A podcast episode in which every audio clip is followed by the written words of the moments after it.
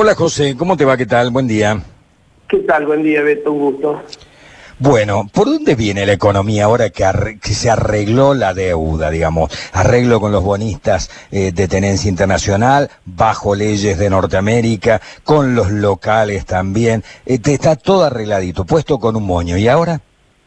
Está todo arregladito, la deuda con el sector privado. Falta todavía arreglar el Fondo Monetario por el Fondo Monetario Internacional, que es muy exigente para el 2023 y 2024. O sea, esa necesita sí o sí ser reestructurada eh, y, para ella refinanciada, digamos, que por los, los dichos del ministro lo que se necesita fundamentalmente es plazo, eh, y para ello el Fondo Monetario Internacional te va a pedir algo más que eh, cuestiones eh, de legales y de tasa como, como habitualmente en la negociación con, sectores privados. O sea, el Fondo Monetario Internacional no te va a cambiar la tasa, porque el, Fondo Monetario no va a bajar la tasa seguramente, y lo que sí va a pasar es que te va a pedir algún plan, un plan que, que le garantice una, una reducción paulatina del déficit fiscal hasta que desaparezca y genere superávit, y eh, de esa forma poder garantizar que Argentina va a tener el superávit necesario para comprar los dólares. ¿Qué dólares? Los de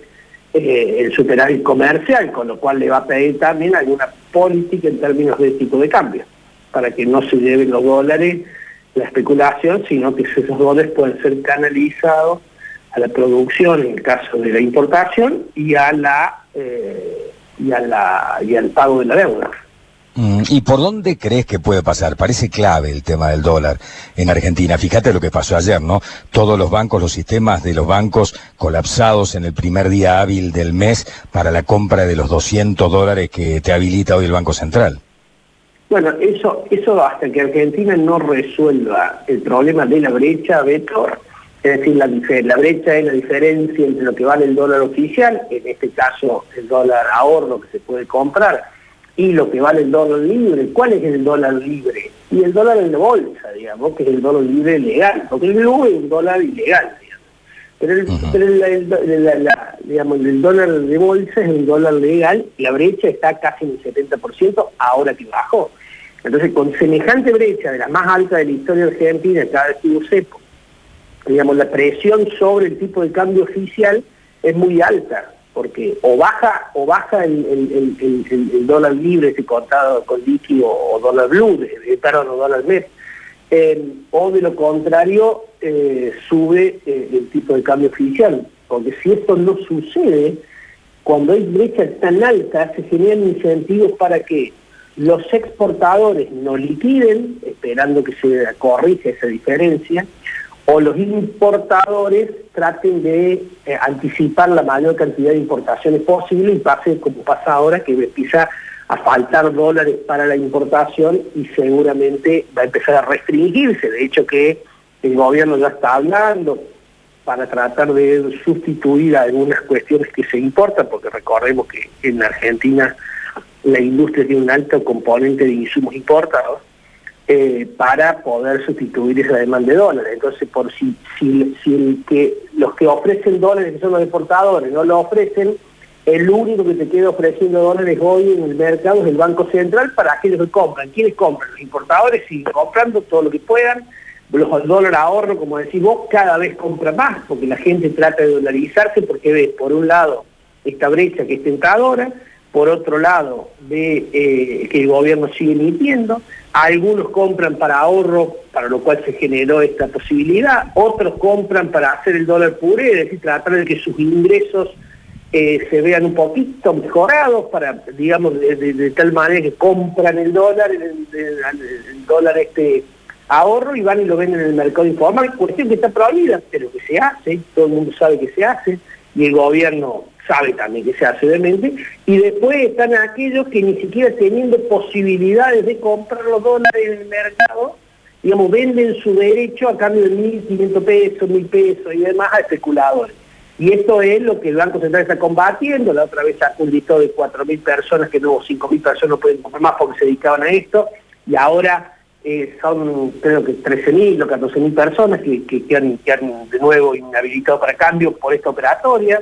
Eh, en Argentina pasa cosas tan, eh, digamos, esto genera cuestiones tan raras como que una persona que recibe IFE porque necesita, digamos, una ayuda de subsistencia termina comprando dólares en el, mercado dólar ahorro. Entonces, claramente todas estas restricciones generan este tipo de, de especulación. Así que mientras la brecha sea alta, mientras el gobierno tenga el déficit que tiene superior al 6-7% y lo financie gran parte con emisión, la gente va a seguir dolarizándose. Entonces, para eso, si bien el, acuerdo con la deuda, con los acreedores internacionales, es una buena noticia en términos de, eh, digamos, expectativas, la expectativa de la dolarización no va a ceder en Argentina hasta que estas cosas no sucedan. Hay una posibilidad, que es lo que se va a ver ahora en estos días, a partir de que se entreguen los títulos nuevos de la reestructuración, de que el, Banco Central, con, la, con lo que va a recibir de, títulos del canje, comience a intervenir en el mercado de bonos a efectos de bajar un poco el dólar el dólar eh, de bolsa, digamos, ¿no? Eh, el, precio. Y de esa forma quitarle atractivo eh, a, la, a la dolarización. Pero a mí me da la sensación, de esto que mientras exista incertidumbre y exista déficit, cuestión que lamentablemente como consecuencia de la cuarentena no va a desaparecer en, los próximos meses ese déficit, por el contrario, eh, si tenemos en cuenta que el año que viene es un año electoral, menos aún, eh, la, gente va a seguir dolarizando sus, sus ahorros. Eh, estamos en una encerrona, ¿no? Porque si uno ve el pasado, eh, ayer me preguntaba, me paró una persona en un supermercado, ¿no? Yo tratando de mantener la distancia intentaba explicarle que el dinero no nace de las plata. Me decía, ¿por qué, ¿por qué usted está en contra de la emisión? Yo lo escucho en la radio. Si siguen emitiendo va a haber dinero, va a haber circulante. Digo, pero si fuera tan fácil, no habría países pobres en el mundo. Los bancos centrales emitirían todo lo necesario para poder distribuir y que todo el mundo tenga un buen pasar, pero digamos, eso no tiene ningún tipo de sustento, ¿no? Ahora, ¿Qué vamos a hacer si no están las condiciones dadas para tener un dólar fijo como tuvimos con la convertibilidad? Todo el mundo dice, no, no están dadas las condiciones para llegar a eso. Y ya hemos probado que cuando intentamos que el dólar flote, todo se va al carajo. Y seguimos en esta encerrona que no sabemos cómo salir, José. Eh, mira, Beto, eh, lo, que dijiste recién es, así, digamos, no habría países pobres y no habría gobiernos fracasados, digamos, si fuera con la emisión se solucionaran todos los problemas. Así que la verdad que ese argumento de la emisión está recontraprobado que no es la solución, por el contrario, es uno de los tantos cuestiones que... que, que uno de los tantos problemas. Claro, eh, en realidad es un problema, pero que en realidad es generado por un problema anterior que los argentinos nunca queremos ver, que es el déficit el déficit fiscal de manera insostenible, solamente algunos países muy poderosos como puede ser Estados Unidos lo pueden hacer porque tienen lo que se llama señorías, que ellos emiten una moneda que todo el mundo la quiere. El resto de los países no tienen esa suerte y cuando se cuando empiezan a emitir el exceso la gente sale de ese bien que sobra, que son los pesos. Bueno, pero, o la moneda que se emite. Pero para, para ir al tema que vos planteas, que me parece que es mucho más profundo. Acá estamos hablando de la parte monetaria, todavía no nos metimos en la economía real y seguramente si me está escuchando alguno, no está, seguro que me está escuchando, porque te escucha muchísima gente, digo, si nos está escuchando esta hora un productor agropecuario, un productor eh, industrial, un, comerciante, si dice, muchachos, ¿por qué no dejan, no aflojan con el dólar y se meten en la economía real que estamos con muchos problemas, que tenemos una caída en de actividad tremendo, o una persona que está buscando empleo, dice, ¿por qué no dicen que, que, ha caído muchísimo la demanda de empleo, que ha aumentado el desempleo, etcétera, etcétera? Es verdad, la economía real tiene un desafío gigante, gigante, pero no para recuperar niveles históricos, no, no, para recuperar los niveles prepandémicos que ya eran malos. Los niveles prepandémicos, los niveles de marzo, digamos, si vos querés, de febrero, de finales de febrero, eran niveles que, que todos conveníamos que eran muy malos, de una caída de actividad de, dos años, y aún hoy los añoramos, digamos, porque la, la cuarentena esta extensa ha pegado tanto en la economía que ha generado un desafío que ahora es volver a esos niveles. Ojalá que si Argentina pueda volver el año que viene a esos niveles. Pero digo Argentina y el mundo, porque en realidad la pandemia pegó en todo el mundo. Eh, entonces digo, y acá voy a, lo que vos estabas planteando recién, Beto, preguntando recién. Eh, Argentina tiene múltiples desafíos, múltiples desafíos. Contener el tipo de cambio, contener la inflación, generar empleo, eh, al, eh, disminuir la pobreza o, intentar primero que no siga cayendo gente en pobreza, primero hay que detener el paso de la pobreza y luego tratar de comenzar a sacar gente de la pobreza, eh, infraestructura, servicios, seguridad, miles de, digamos, de desafíos. Y tiene muy pocas herramientas desde lo, económico. Práctica, ¿Por qué digo tiene pocas herramientas? Porque un gobierno que si bien ahora está arreglando eh, el tema de con los acreedores internacionales, hoy no puede volver al, mercado internacional buscar crédito, o sea que no tiene crédito, solamente tiene crédito interno y, y, Guzmán tiene un desafío gigante para conseguir los pesos que vencen este mes, que se lo refinancie el mercado local. Entonces digo, no tenés, casi no tenés mercado de crédito, salvo algo de pesos, y no podés abusar.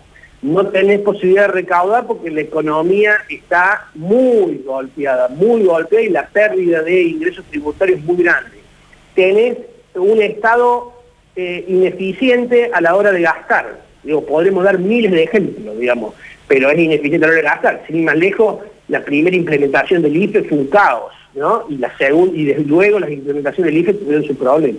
Entonces, digo, ahí mostramos como un Estado que tiene dificultades hasta para llegar con subsidio de emergencia. Entonces tenemos un Estado muy grande. Eh, las transferencias que hace el Estado en términos de seguridad social, jubilaciones y demás, son impagables para, la recaudación que el Estado tiene, tanto desde el punto de vista previsional como desde el punto de vista tributario. Eh, y bueno, y podremos seguir generando, inflación, eh, un montón de situaciones que, que, generan muchísimos desafíos. Y herramientas no tiene tanto, no se puede endeudar, como decíamos, no puede seguir emitiendo porque ya ha llenado de peso la economía, eh, entonces no le quedan demasiadas herramientas. ¿Qué es lo que necesita Argentina para potenciar esas pocas herramientas que le quedan? Le quedan muy pocas reservas, le quedan 5 mil millones de libre disponibilidad o, capaz que 4 mil. ¿Qué, qué, herramientas le quedan? Y le quedan herramientas políticas. Acá lo que necesitas son acuerdos políticos que te potencien esas pocas herramientas que tenés económica. Y ese acuerdo político pareciera que cada vez está más lejano. Sí. ¿No? Pareciera que nosotros hace tiempo ya, al gobierno anterior le pedíamos acuerdo político. Cuando decimos acuerdo político es el, gobierno, la oposición, los sectores productivos, los sectores del trabajo, el sector financiero, cuando digo sector productivo me refiero al campo, a la, a la industria, al comercio, no, nos pongamos de acuerdo en algunas cuestiones básicas. Bueno, eso pareciera que en Argentina es una utopía, eh, que, no, que no se puede lograr, y lejos de eso, y lejos de eso, encontramos el, escenario eh, político muy caldeado como fue el enfrentamiento entre gobierno y oposición por si hay que ir al Congreso o no hay que ir al Congreso. La verdad que están discutiendo a esta altura si, un, si el Congreso tiene que sesionar de manera presencial, cuando la mayoría de las actividades son, son presenciales, cuando se puede ir a los bares, cuando se, digo, la verdad que no tiene ningún sentido. Bueno, pero en Argentina estamos discutiendo eso y estamos sancionando leyes y poniendo en este caso de rehén a, sectores tan golpeados como el turismo por el enfrentamiento entre el gobierno y la oposición por algún otro tipo de intereses. Así que me da la sensación, eh, Beto, eh, que frente a la cantidad de desafíos que tenemos los argentinos, que tiene, eh, digamos, que tiene que enfrentar el gobierno, con las herramientas que cuenta, las herramientas económicas, si no lo palanca con un buen acuerdo político, va a ser muy difícil contener esta, em, e, e, e, esta situación y posiblemente termine pasando lo que pasa siempre en Argentina, que es que alguna crisis termina rebalanceando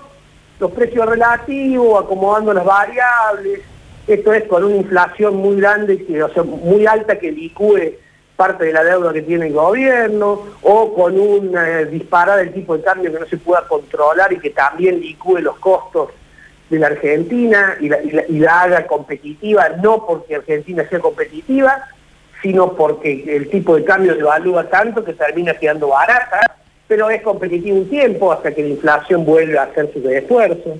Así que los desafíos son muy grandes, eh, hay pocas herramientas, hay, hay, necesidad de acuerdos políticos que parecieran que no se avisoran en el corto plazo. Sí, yo coincido, lamentablemente coincido, ¿no? Ayer tuvimos una demostración clara con lo que ocurrió en la Cámara de Diputados de la Nación, cada vez más lejos de ese famoso Consejo Económico, Social, con todos sentados a la mesa, cuya única condición sea la decencia y el patriotismo, cada vez más lejos, lamentablemente. Eh, José, impecable, te agradecemos muchísimo el contacto, gracias, ¿eh? No, muchas gracias a ustedes, que tengan buen día. Gracias.